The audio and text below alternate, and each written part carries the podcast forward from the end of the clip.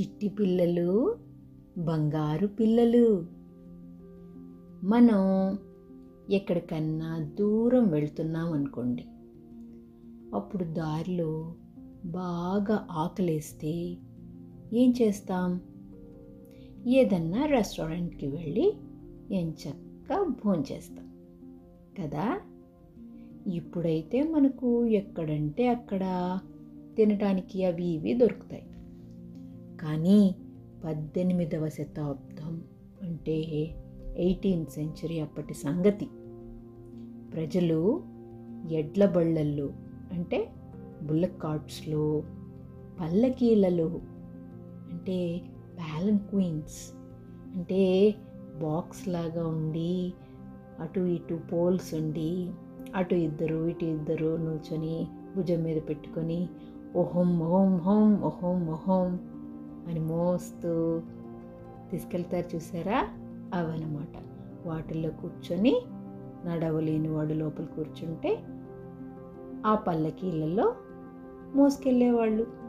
అట్లా చాలా దూరం వెళ్తూ ఉండేవాళ్ళు. మరి దారిలో తినాలంటే మరి కాసేపు రాత్రిపూట విశ్రాంతి తీసుకోవాలంటే ఎక్కడన్నా ఆగాలి కదా?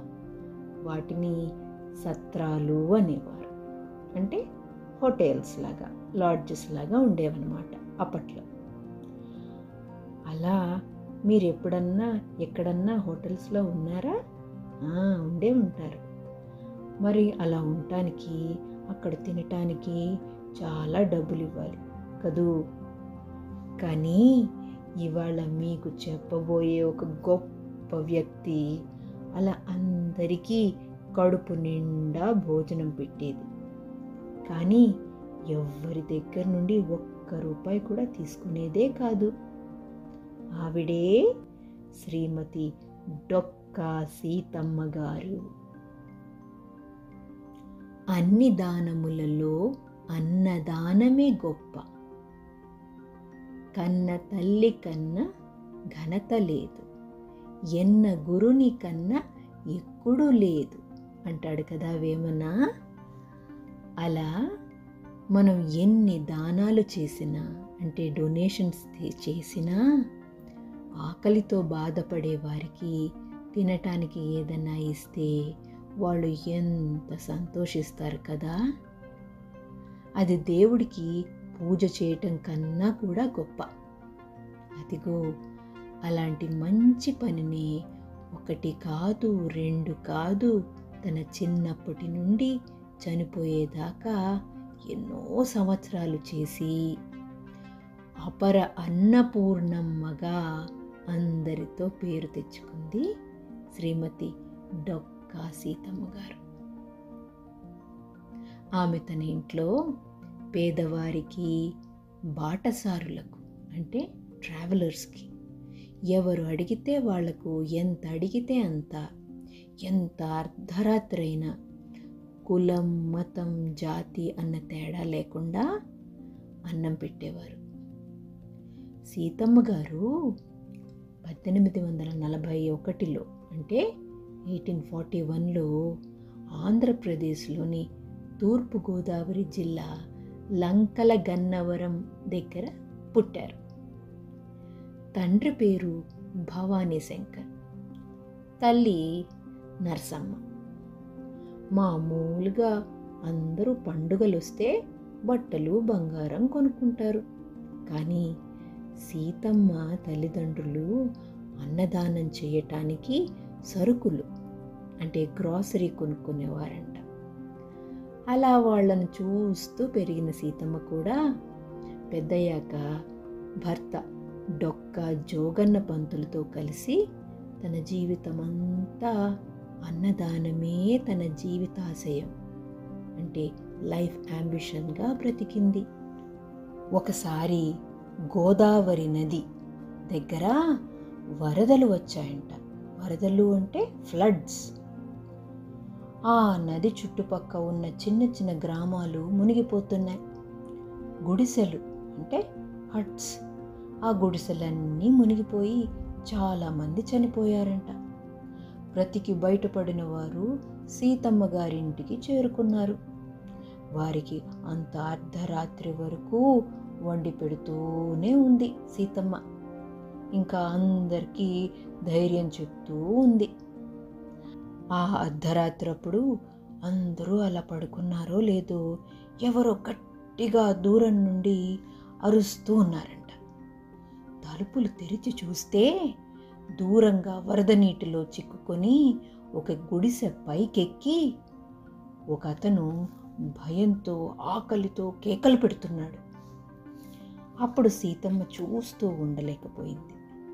అటు వెళ్తే ప్రమాదమని తెలిసినా ఒక డబ్బాలో అన్నం పెట్టి భర్తతో పంపించి ఆ మనిషిని కాపాడమని ఆకలి తీర్చమని చెప్పింది.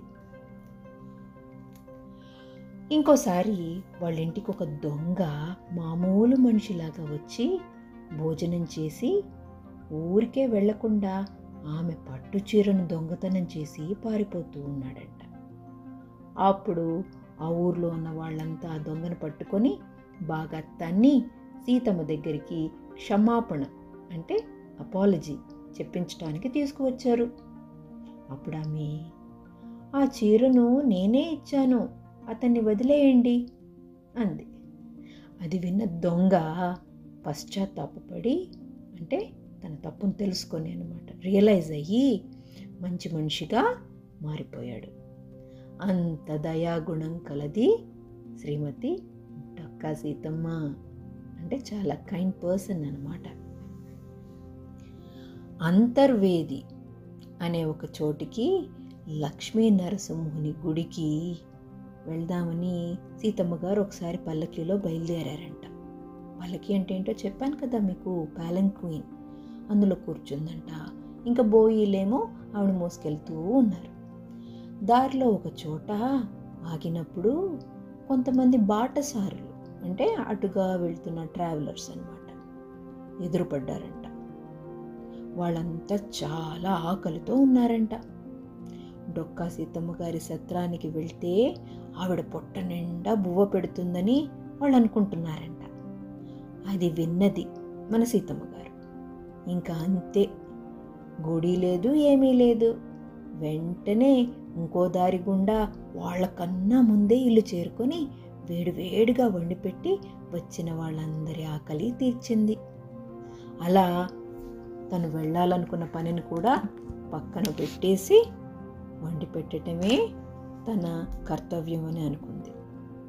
ఆ పనిలోనే దేవుడున్నాడు అని రుజువు చేసింది.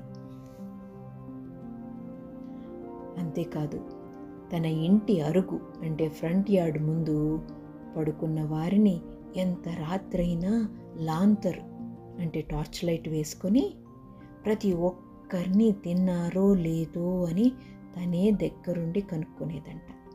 నిజంగా అమ్మలాగానే కదా? ఇంకో గొప్ప విషయం తెలుసా మీకు? అప్పట్లో అంటే పంతొమ్మిది వందల మూడులో మన దేశాన్ని బ్రిటిష్ వాళ్ళు పాలిస్తుండేవాళ్ళు. అంటే రూల్ చేస్తూ ఉండేవారు. అప్పుడు డొక్కా సీతమ్మ గారి గొప్పతనం ఆవిడ చేసే అన్నదానం గురించి తెలుసుకున్న కింగ్ ఎడ్వర్డ్ ద సెవెంత్ తన పట్టాభిషేక వార్షికోత్సవం.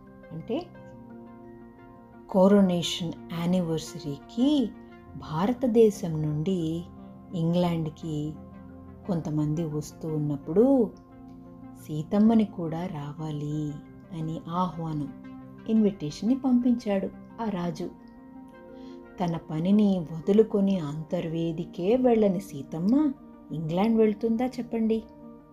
రాలేనని ఎంతో మర్యాదగా చెప్పింది. ఇక ఆవిడ ఫోటోనే ఒక కుర్చీలో ఉంచి గౌరవించి ఒక ప్రశంసా పత్రాన్ని అంటే లెటర్ ఆఫ్ అప్రిసియేషన్ని కూడా పంపించాడు ఆ చక్రవర్తి ఎంపరర్. చేస్తున్న పని మీద శ్రద్ధ భక్తి ఏకాగ్రత పట్టుదల. అంటే ఇంగ్లీష్లో ఫోకస్ డెడికేషన్ కాన్సన్ట్రేషన్ డిటర్మినేషన్ ఇవన్నీ ఆవిడని చూసి మనము నేర్చుకోవాలి. ఏమంటారు పిల్లలు? మరి అంతమందికి రోజు అన్ని సంవత్సరాలు వండి పెడితే సంపద అంతా అంటే ప్రాపర్టీ అంతా అయిపోతుంది కదా. ఆరోగ్యం అంతా కూడా పాడైపోయింది పాపం మన సీతమ్మ గారికి. కానీ ఒక్కరోజు కూడా తను ఆ అన్నదానం నిత్యాన్నదానం. ఏనాడు కూడా మానలేదు. తను చనిపోయాక కూడా తన కుటుంబం ఆ పని కొనసాగించాలని ఆవిడ చెప్పారంట.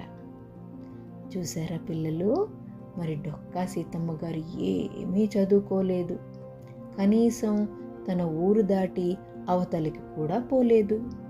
కానీ తను చేసే పని వల్ల ఇంగ్లాండ్ చక్రవర్తినే మెప్పించారు. కాబట్టి ఆవిడ కథ నుండి నేర్చుకునేది ఏంటి మన దగ్గర ఉన్న దానిలో నుండి లేని వారికి పేదవారికి కొంతైనా ఇవ్వాలి. ఇక నుండి పక్కవారు తిన్నారో లేదో తెలుసుకోండి. లేని వారికి అన్నం పెట్టండి. అప్పుడు ఎంత సంతోషంగా ఎంత తృప్తిగా ఉంటుందో చూడండి. సరేనా? ఇంకో చిరంజీవి గురించిన కథతో మళ్ళీ కలుసుకుంటాను.